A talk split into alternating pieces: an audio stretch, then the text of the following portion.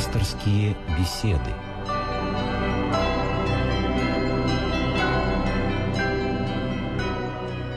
В эфире еженедельная программа «Радио России». Наш пастырь сегодня священник Михаил Прокопенко. Здравствуйте, отец Михаил. Добрый вечер. Меня зовут Ирина Ахиева. Наша сегодняшняя тема – «Стояние Марии Египетской и покаяние подлинное и мнимое».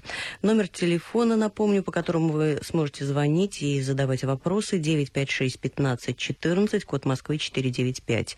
И адреса, по которым после программы можно отправить нам письмо 125-040, Москва, 5 улица Имского поля, дом 19 дробь 21, Радио России, пасторские беседы. Это наш почтовый адрес.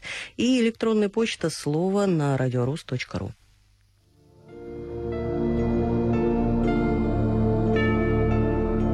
Пасторские беседы.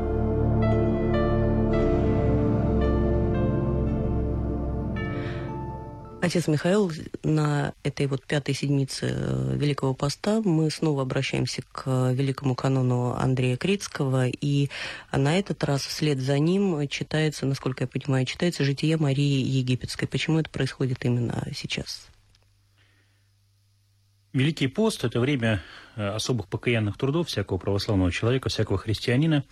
И вот каждая из недель Великого поста, каждое из воскресений его посвящено тому или иному э, или событию, или подвижнику, который явил себе, э, ну, обновил в себе наилучшим образом э, образ Божий, если можно так сказать. Вот э, предыдущее воскресенье было посвящено памяти преподобного Иоанна Лествичника, человека, который с самой, самого юного возраста встал на путь подвижничества и не сходил с него до самой своей смерти. А вот это воскресенье, всего лишь через неделю, через семь дней – посвящено памяти не менее великого человека, преподобной Марии Египетской, которая, казалось бы, во всем была, во многом, по крайней мере, была противоположна, допустим, э, преподобному Иоанну. Она от юности э, привыкла к самым тяжелым, к самым грязным согрешениям. Ее жизнь более ничего и не наполняла в течение нескольких десятков лет. Она э, настолько была изощрена в этом искусстве, что ее чар никто не мог избежать. Но в конце концов Господь и ей подал некий знак, и ее призвал к покаянию, и она остаток своей жизни провела в столь жестоком подвиге, столь э, глубоком покаянии, что теперь церковь чтит ее как величайшую героиню-подвижницу. И вот эти два образа покаяния, которые э, церковь предлагает своим чадам э, в эти спасительные недели, они говорят нам о том, что никакие прегрешения – не могут исчерпать бездны Божьего человеколюбия. Да, действительно, очень хорошо, если человек от юности своей возлюбил Христа и последовал за Ним. Действительно хорошо, если он всегда следовал царским путем. Таких подвижников церковь тоже знает. Но не меньшей награды от Бога сподобляются те, кто из самой бездны взывает к Господу, кается в своих согрешениях, и Господь его возводит на ту же высоту, на ту же степень богоподобия – как и тех, кто никогда не, не, не сходил с, со спасительной стези Христовых заповедей. Отец Михаил, если позволите, я вот так вот э, современным языком попытаюсь изложить э, житие Марии Египетской. Да, э, то есть девушка в 12 лет уходит из дома, предается блуду, то есть, э, если прочитать ее э, житие, то есть ее же слова, переданные Засимой, угу. да, то она была похотлива, как кошка. Да? Она, просто, она просто получала от этого удовольствие. Да? Продолжалось это вот с тех пор, как она ушла из дома, это продолжалось 17 лет. Но вот однажды она решила развлечься, вместе с паломниками отправилась э, в праздник, э, животворя... э, к, к празднику животворящего э, креста в Иерусалим. И она решила, э, видимо, что-то теплилось в ней все-таки, да, она решила поклониться Богу. Но ее нечто не пустило в храм, просто не пустило. Она несколько раз пыталась войти в храм и не смогла этого сделать. И вот отсюда начинается покаяние – когда она уходит в пустыню на 47 лет, 17 из которых, как она сама говорит, она продолжает бороться со своими э, страстями, которые ее не отпускают. А я сейчас вот не, не, не буду цитировать житие, но стоит, на самом деле стоит, наверное, перечитать, благо оно издается обычно вместе с каноном Андрея Крицкого. Вот. Борьба была, что, что называется, не на жизнь, а на смерть. Она 47 лет проводит в одиночестве, в пустыне, без еды, без воды, без крова, без одежды. Вот. Но что меня больше всего поразило, когда ее встречает Засима, что она продолжает каяться. А, что она продолжает считать себя величайшей грешницей после того, как а, ей дарован дар провидения, потому что она Засиму называет по имени, хотя никогда, никогда его не видела. видела перед этим, да. да.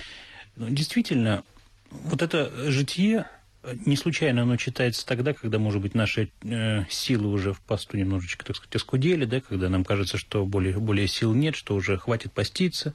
Да, ну вот что отработали мы, уже, что, да? Что мы нового в себе можем увидеть, да, вот, казалось бы, пять недель, да, прошли, так сказать. Мы посещали богослужение, мы молились Богу, кто больше, кто меньше. Что нового мы можем в себе увидеть? А вот здесь открывается перед нами бездна покаяния. Вот, во-первых, э, если вернуться к теме сегодняшней нашей беседы, Э, мы говорим о покаянии истинном и мнимом. Так вот, мнимое покаяние – это покаяние, в котором человек просто досадует на себя сам за свои грехи. Ну, он видит, хорошо, он, да. да, он ну, видит свои несовершенства, да. Да, он не герой, да, вот он не соответствует, так сказать, тому светлому образу, который он наверное, раз видит в других людях. Это покаяние действительно может человека от каких-то тяжелых деяний отвлечь, может его обратить где-то, может быть, даже на путь добродетели, но в конце концов оно не это не то покаяние, которое возвращает человеку богоподобие. Это не то покаяние, которое бывает подлинно действенным. Потому что в таком покаянии, покаянии мнимом в конечном счете, есть большая примесь человеческой гордыни. И вот преподобная Мария Египетская, ведь мы знаем, что Господь по одному слову прощает нам наши согрешения, да, когда мы каемся у них на исповеди. Но она, тем не менее, сознавая это, не считала себя достойной его милосердия все долгие 47 лет своей жизни в пустыне. И она так в подвиге покаянном и закончила там свою жизнь. Она не успокоилась ни на секунду. Вот это вот подлинное покаяние, когда человек не помышляет о себе высоко, не тогда, когда он падает в грех, не тогда, когда он в этом грехе кается, и не тогда, когда Господь его от этого греха э, освобождает своей силой. И когда он получает зримое подтверждение того, что, да, что милосердие Божье с, с ним. Вот это вот одна, один из таких признаков, по которым э, можно судить о покаянии подлинном или о покаянии мнимом. Там есть много еще э, других замечательных черт э, в подвиге преподобной Марии. Нужно помнить еще вот о чем. О том, что грех обладает страшной притягательной силой, он прилипчив, особенно если он делается привычкой. И вот если мы дорожим своим спасением, если мы дорожим своей душевной чистотой, то мы должны понимать, что а, те грехи, которые а, становятся нашими привычками, от них потом будет э, освободиться очень тяжело. Преподобная Мария не видела уже ничего искусительного в пустыне, куда она ушла. И тем не менее, первые 17 лет ее там прошли в страшной брани. Потому что вот эти миражи прежде бывших согрешений, э, вот эти э, бесконечные котлы с мясом, это шумная музыка, которую она да. слышала, да, Песенки, круг, которые кругом, да, кругом были одни хотелось камни. напевать, да. Вот. Все это для нее было реальной самой страшной реальности. Хотя и всего этого рядом не было. И вот э, часто люди задаются вопросом, что такое адская мука? Что будет мучить грешников в аду? Будет ли их там мучить Господь? Нет, не будет. Будут ли их там мучить бесы? Не имеют они такой власти над человеком, чтобы мучить его. Господь не даст дьяволу никогда прикоснуться к живой человеческой душе. А человека будет мучить вот этот самый страшный бэкграунд его жизни, если можно так сказать. Простите за жаргонизм, да. Вот, то, те навыки, которые человек приобрел. Если человек, например, был чревоугодником, он не будет иметь никакой нужды в пище, но он будет страдать от того, что он не может есть. Если человек был злым, то ему не на кого будет гневаться после смерти. И это будет его терзать Но еще это будет больше. его терзать, потому что он привык гневаться и так далее. И вот об этих вещах мы тоже должны помнить. Не плен... Мы не должны пленяться и стараться просить Бога о том, чтобы Он избавил нас от греховных привычек, от тех привычек, которые делаются какой-то такой страшной, паразитирующей на нашем существе частью этого существа. Ну, вот э, можете дать совет, да, потому что каждому из нас, да, когда мы приходим на исповедь, нам кажется, что мы каемся э, вполне себе искренне, да, но в каждом из нас сидит такой червячок, э, который пытается оправдать себя, да, вы наверняка на, на исповеди сталкивались с этим, когда человек говорит, да, вот я э, согрешил, я сделал то-то, но это потому-то и потому-то. Ну, да, иногда бывает, конечно, в крайне редких случаях нужно изложить какие-то обстоятельства на исповеди, да, но, как правило, все-таки человек не должен превращать исповедь в беседу. Человек угу. не должен превращать ее просто в какой-то рассказ своей жизни. Это неправильно. Нужно называть, называть только грех, только согрешение, только неправду, которую мы совершили. Угу. Не приводя никаких приходящих обстоятельств, потому что очень легко стать на путь самооправдания. На исповеди вообще нельзя делать трех вещей. Нельзя ничего скрывать на исповеди. Потому что если человек что-то скрывает, то это будет мнимое покаяние, это покаяние, содержащее самонадеянность. Нельзя никого ни в чем обвинять. Потому что тот, кого мы обвиняем, он сам перед своим Богом стоит или падает. Господь с ним разберется. Угу. Господь сам будет его судить вот, с помощью его же совести. Да? Вот. И нельзя, конечно, ни в чем оправдывать себя, потому что если человек себя оправдывает, да, то какова, то это не какой, какой смысл его покаяния, да? Оправдываться можно где угодно, в конце концов, можно вообще на, на исповедь не идти. А, вот. е- угу. а если человек забыл о каком-то грехе? Ну, значит, нужно просто в следующий раз э, вспомнить о нем, да? Если он был забыт не намерен. Но бывает ведь так, знаете, что мы кому-нибудь сделаем зло, и не чувствуя никакой, так сказать, сердечной боли от этого, да, мирно и спокойно себе об этом забываем. Угу. Поэтому, конечно, покаянию, ну, собственно, совершению таинства покаяния, исповеди, должно предшествовать некое сосредоточенное молитвенное размышление о своей жизни. Оно должно быть не суетливым, оно должно не занимать там не 3-5 минут вечером накануне, так сказать, исповеди, да, угу. а оно должно занять, наверное, ну, может быть, неделю, да, то есть э, в какие-то тихие такие более-менее спокойные минуты своей жизни э, имеет смысл подумать о том, что такое тяготит нашу совесть. Попросить Бога напомнить нам эти вещи, если мы их забываем. Э, может быть, э, вспомнить то, в чем нас упрекают близкие люди. Потому что человек ведь не живет в мире один. Мы, как церковь, да, это общество взаимопомощи, если можно так сказать. И, и какие-то упреки, недовольство близких людей, это как раз ну, такая вот э, подпорки для нашей иногда молчащей совести. Поэтому бывает полезно слушать то, что люди говорят. Пусть это бывает очень даже неприятно. У нас есть первый телефонный звонок. Э, Москва. Здравствуйте, мы вас слушаем. Здравствуйте.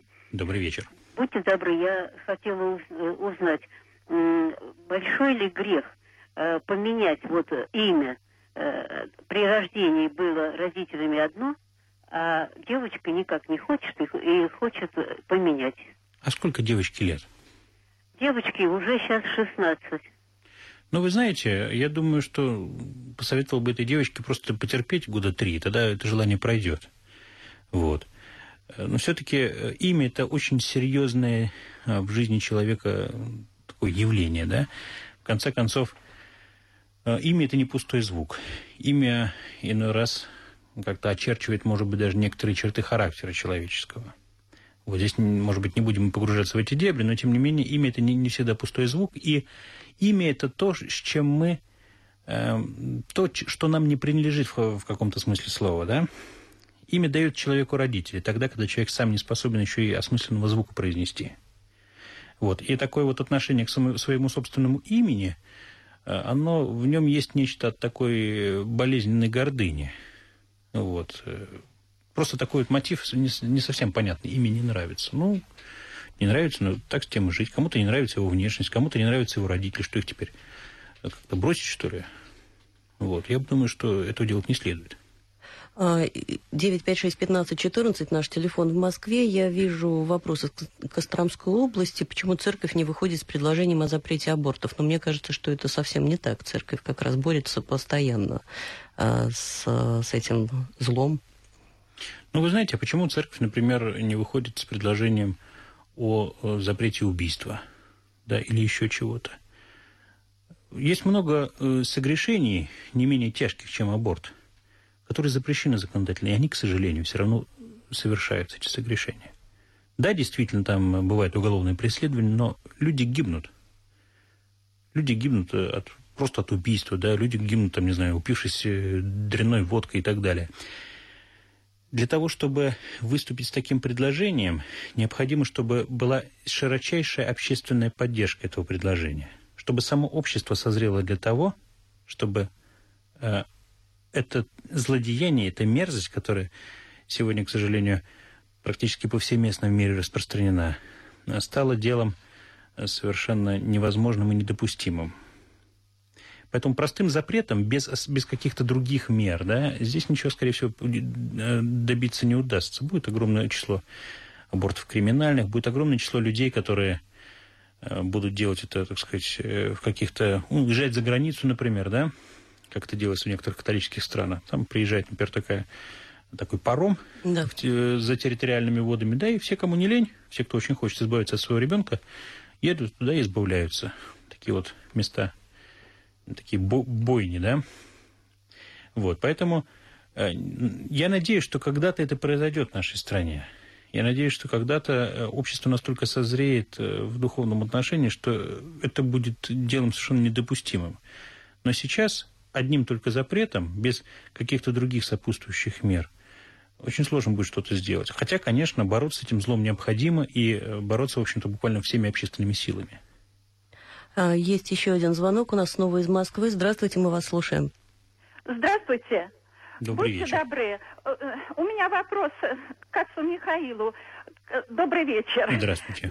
Вот вы знаете, когда бываешь на исповеди и слушаешь батюшку, и думаешь, мы же рождаемся по плоти своей грешными, и вот столько, столько правил христианских, что думаешь, а как этому научиться? Вот как научиться жить по-христиански? И вы знаете, иногда элементарные какие-то вот ошибки, они так человека мучают. И как, как к этому относиться? Спасибо. Ну, вы знаете, правил-то не так много на самом деле. Вот. Господь спрашивал своих учеников о заповеди, да, они отвечали им буквально там э, короткими фразами, совершенно правильно отвечали, да. Собственно говоря, их две – Первое, возлюби, возлюби Господа Бога твоего всем сердцем твоим, всем помышлением твоим, всей крепостью твоей, всей мыслью твоей, да? И вторая, подобная ей. И ближнего своего, как самого себя. Вот это два самых главных правила. Все остальное, это вопросы, наверное, уже Э, ну, церковной жизни, ритуальные вопросы по большей части. И вот бывает не очень хорошо, если человек, обращаясь к, э, к церкви, христианской жизни, начинает пытаться научи, обучиться вот таким вот поведенческим каким-то, так сказать, уловочкам, да, научиться правильно кланяться, еще что-то. Это его развлекает, это ему интересно. Правила ну, игры соблюдает. Да, правила игры такие. Вот. Но э, важно при этом не потерять за вот этим всем многообразием культурным, да, которое церковь пронесла через 2000 лет, и оно все еще нарастает, это многообразие. Вот за этим всем таким узорчатым многообразием не потерять э, того смысла, который приводит нас в церковь. Да, то есть не забыть о вот этих двух заповедях. Любить Господа Бога своего всем, всей своей крепостью, да, и, э, и ближнего своего, как самого себя. Вот. Если мы будем все время мыслью возвращаться вот к этому простому, но недостижимому простыми человеческими силами идеалу, то вот эти все, так сказать, какие-то мелкие предписания, там, через какое плечо свечку подавать и так далее, все это не будет иметь для нас никакого значения.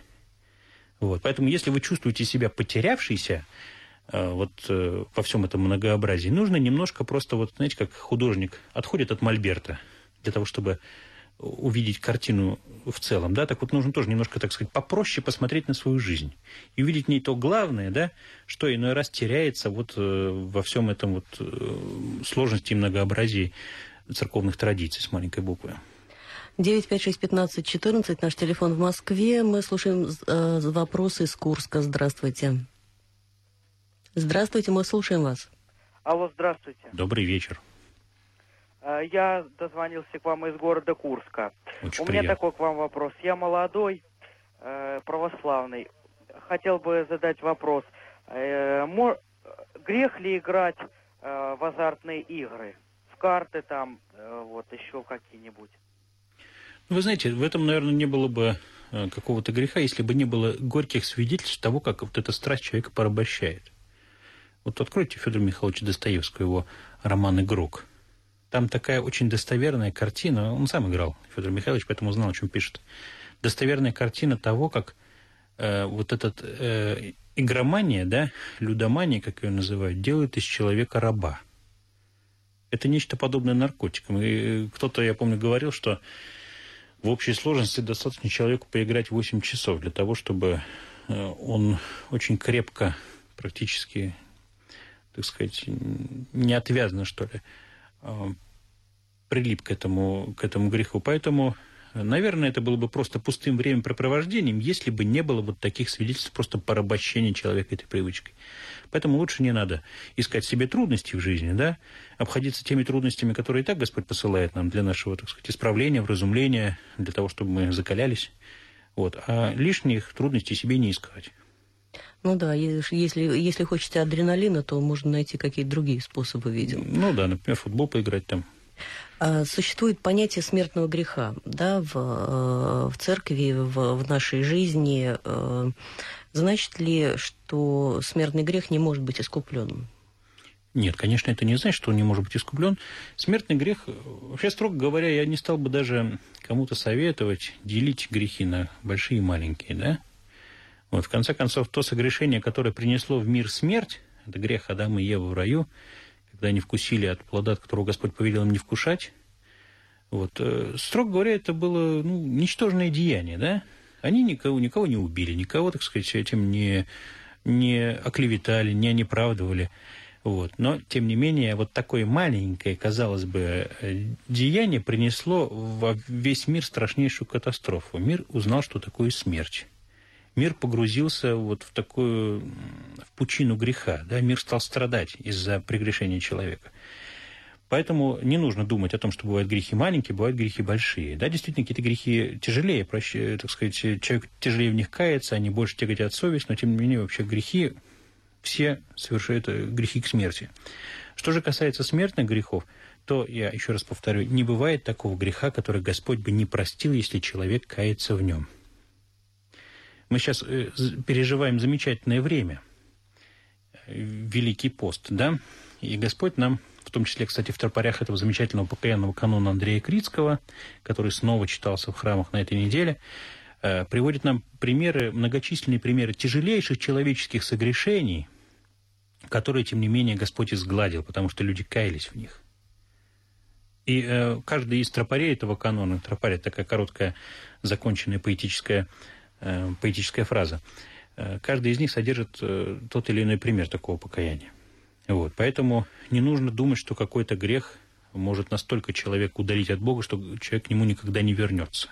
И пример Марии Египетской тоже говорит о том, что нет греха, который Господь не простил бы, только если человек в нем кается. Если же человек продолжает в нем упорствовать, если он, несмотря на всю очевидность того, что он делает, и поступает наперекор своей совести – если Господь э, посредством его совести вызывает к этому человеку, человек отмахивается от нее, заглушает ее все новыми и новыми прегрешениями, то такой, человек, такой грех может стать нераскаянным, но не потому, что Господь ему не простит, а потому, что человек не обнаруживает в себе никакого желания каяться. Я не стал бы, наверное, говорить о том, что э, приводить какие-то примеры такого рода э, явлений деяний.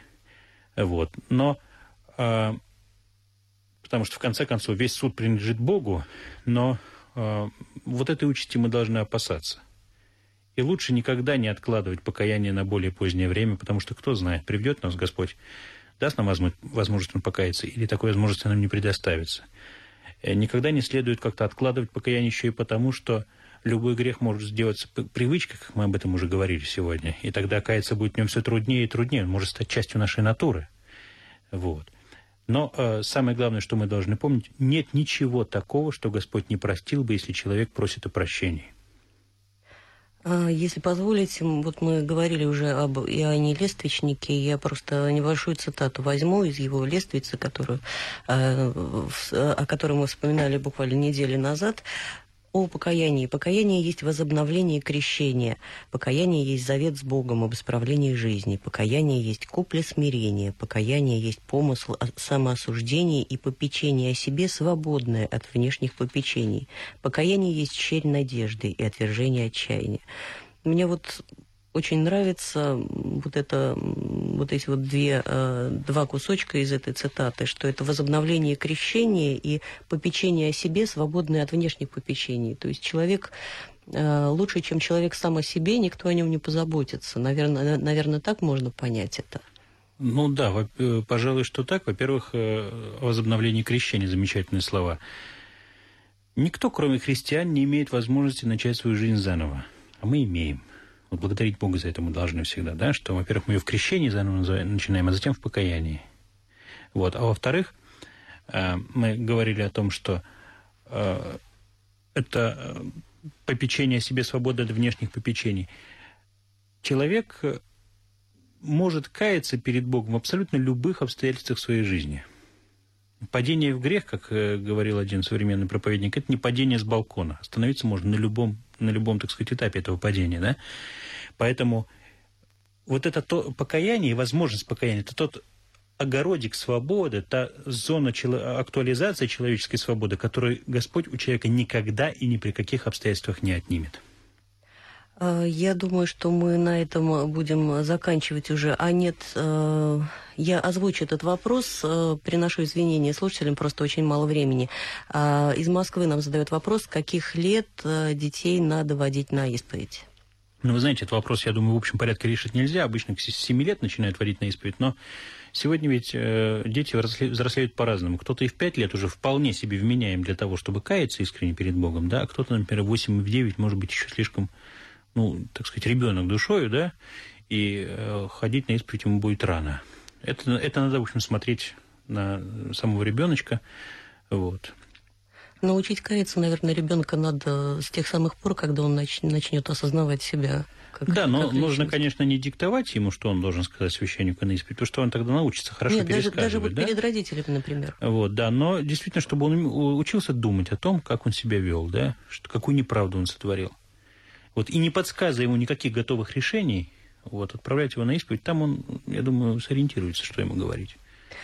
Э, вы слушали пасторские беседы. С нами сегодня был э, священник Михаил Прокопенко. Он был сегодня нашим пастырем.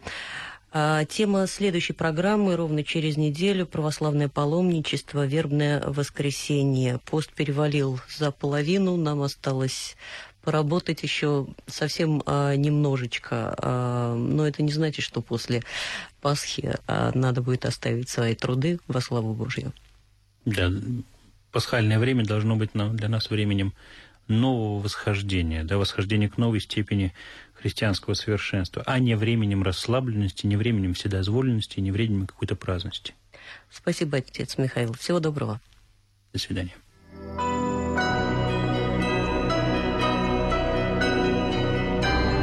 Вы слушали программу «Пасторские беседы» из цикла «Мир, человек, слово».